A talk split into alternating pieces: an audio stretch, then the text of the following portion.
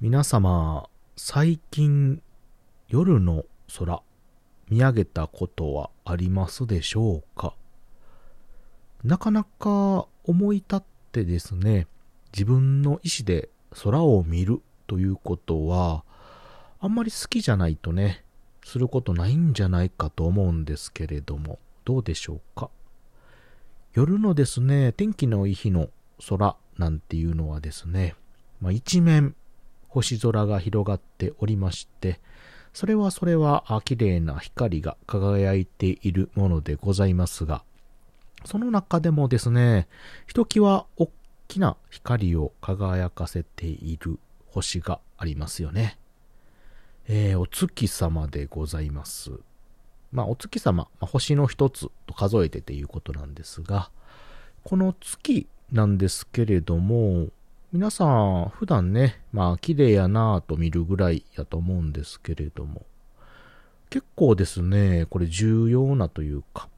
地球にとってね、大切な星であるということを皆さんご存知ですかね。うん。ちょっとね、その辺のお話をしてみたいなと思って現在ね、撮ってるんですけれども、聞いていただければと思います。谷蔵ラジオ始まります。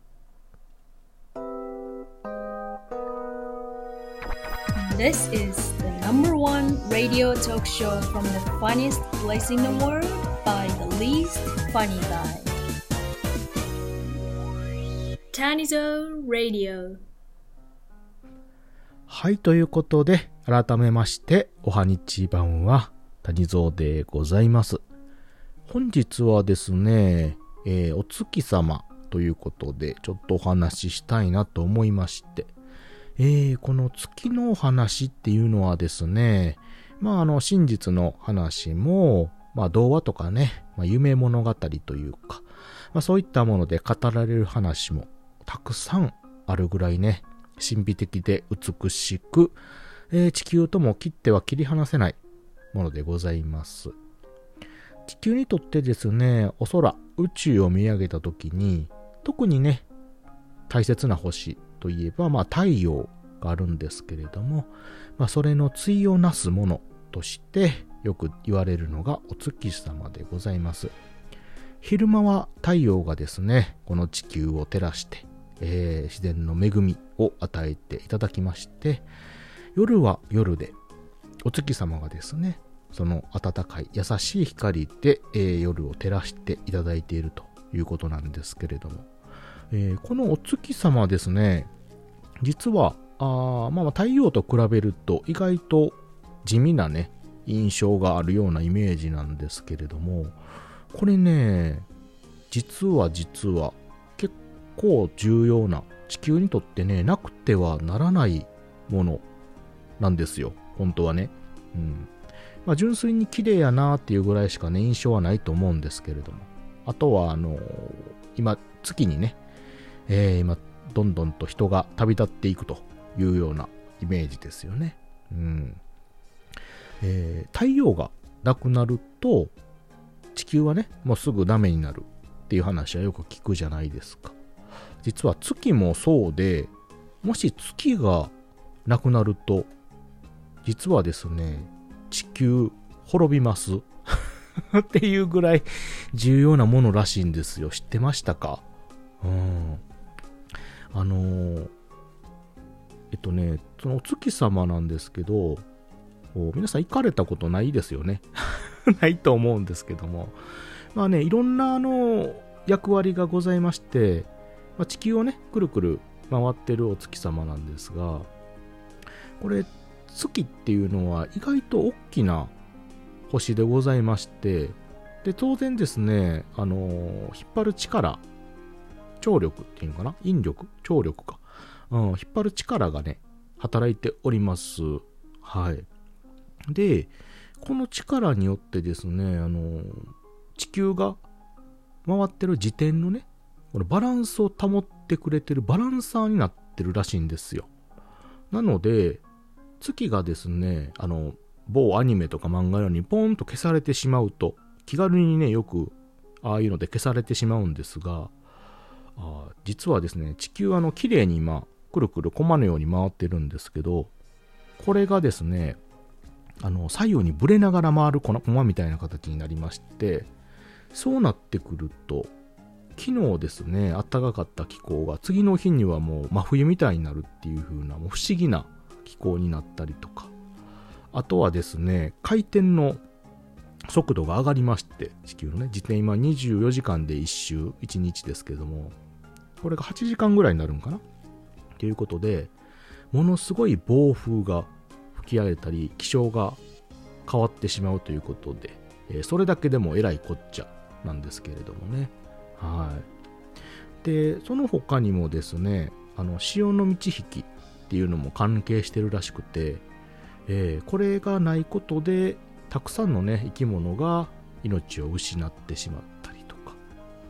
そしてそって、これね、ちょっと私聞いてね、あの、若干あの、感動してしまった話なんですけど、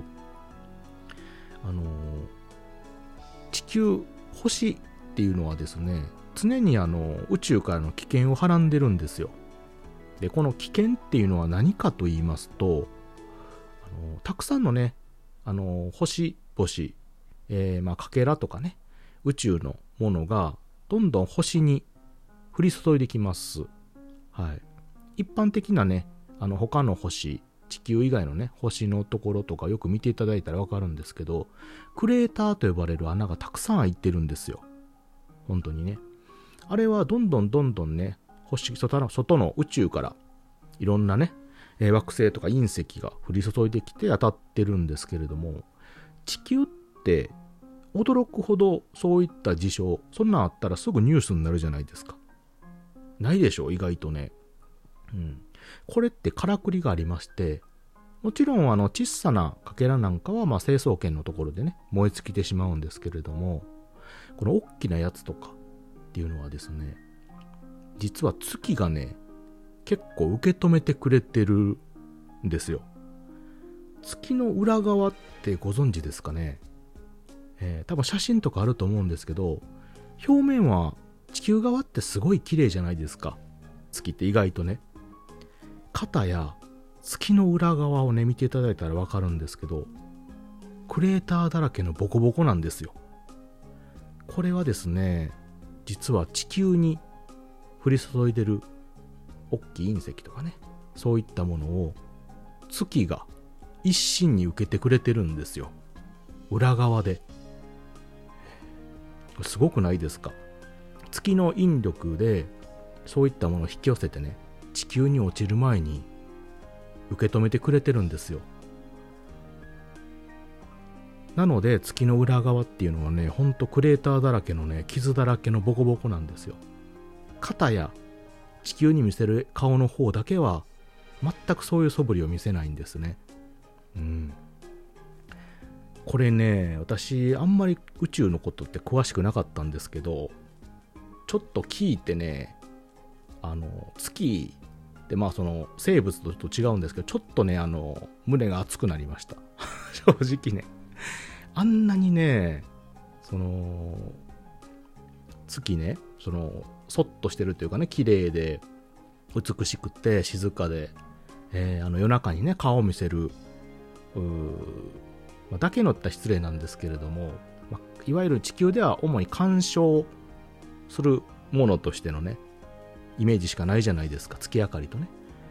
うん、そういったのが、人知れず地球からね、地球にこう迫り来る隕石とか危険なものを受け続けてると一心に。それを一切地球側には見せないんですよ。ね結構ね結構熱い話で静かだけど熱い話なんですよねこれ、えー、ちょっと見直しました本当に月のことをね、えー、でそういったね話を聞くとより一層ねちょっと月があ愛おしくなるというかね本当にありがたいなと思った次第で。うん。本当にね、あの、重要なあ星の一つ、大切なね、星の一つということなんですけども。で、この月なんですけどもね、実はですね、えっ、と、毎年毎年、ちょっとずつね、遠ざかってるらしいんですよ。本当に数センチなんですけども、少しずつ遠ざかってて、いずれは地球の回るところからね、外れて飛んでいってしまうんじゃないかと。惑星のね、一部から外れてしまうんじゃないかとも言われております。まあ、だいぶ先の話なんですけれどもね。まあ、これは地球の時点の何ていうか歪みっていうのかな、それに合わせて月が修正しながらですね、要は地球を守りながらちょっとずつ離れてるっていう話もありまして、それまたちょっとね、あの、目頭が熱くなる話でね、うん、最後の最後までね、地球のために、えー、頑張ってくれてる月。ね、それやのに、夜静かにね、こっちを照らしてくれるだけの表情しか見してないっていうのを聞いてね、いや、本当にね、これちょっと一本物語が できるんちゃうかなっていうぐらいの話でございまして。うん皆さんも良ければね、ちょっといろいろと月に興味がありましたら見ていただければと思います。その他にもいろんなね、あの、役割というか、効果とかね、はたまたいろんな物語もあるみたいな話でございますので、えー、まあ、今後ともね、そういった話があったら、ちょっと合わせてね、ちょっと話してみようかなと思ってる次第でございますので。はい。